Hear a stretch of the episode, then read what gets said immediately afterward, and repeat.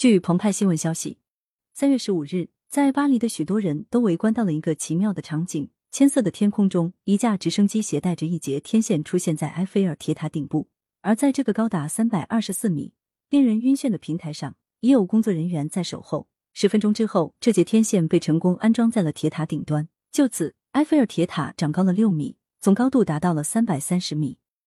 可能许多人不知道，作为世界最受欢迎旅行目的地之一的埃菲尔铁塔，实际上还是一座无线电发射和接收塔。这次加装的是 DAB 加数字音频天线，由法国广播电视商 TDF 完成。加装后，巴黎和法兰西岛地区的数字广播覆盖质量将得到提高，还能使 TDF 在距离埃菲尔铁塔近五十英里的半径范围内，向法兰西岛的一千两百万居民播放近三十个数字电视频道和三十二个电台。这位一百三十三岁高龄的铁娘子，因为天线再次长高，有人认为这会令她更加优雅。但更重要的是，正如《费加罗报》在报道中所说，作为巴黎甚至法国象征的埃菲尔铁塔，正是因为天线续了一命。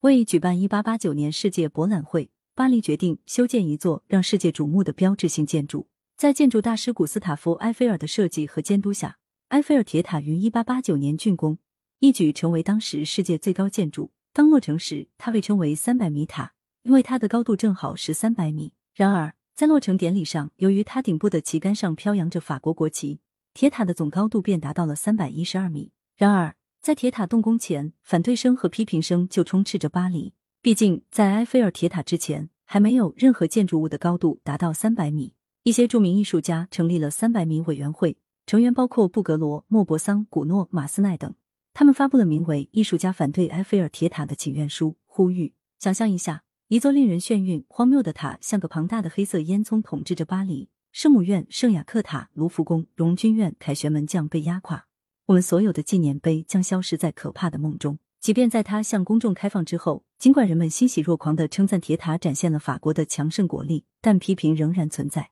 比如，作家弗朗索瓦·戈贝就坚称。埃菲尔铁塔是一根固定、不完美、混乱和畸形的铁桅杆，因此世博会一结束，在一片反对声浪中，埃菲尔铁塔似乎失去了它的价值。巴黎市政府决定在建筑师埃菲尔拥有的二十年铁塔使用权到期时，也就是一九一零年拆除它。为了挽救自己的杰作，埃菲尔想尽了办法，比如他召集了许多科学家在铁塔上开展高空科学实验。最终，在铁塔顶部安装无线电天线的主意引起了法国军方的兴趣。这使埃菲尔铁塔的使用权被延长了七十年，成了无线电广播发射器和接收器。一战期间，埃菲尔铁塔截获了不少德军情报。一九二一年，他开始为普通人服务，定期播放广播节目，成了欧洲首个公共广播。一九三五年，埃菲尔铁塔开始发送电视信号。一九四九年十月，法国电视事业取得了重大飞跃，铁塔上为刚刚出现的八一九线高清晰度设备安装了新的三米电视天线。可以同时播放两个节目。此时，铁塔高度再次在天线加持下，达到了一八八九年世博会期间的三百一十二米。之前，他最近一次加装天线是在二零零零年，当时安装了一个新的 UHF 超高频天线，用于数字电视及其底座。铁塔达到三百二十四米高，可以说，铁塔的一百三十三年历史，也是人类广播电视科技发展的历史。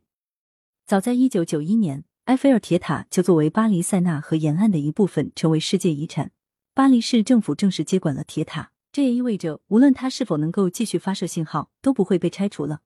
感谢收听羊城晚报广东头条，更多新闻资讯，请关注羊城派。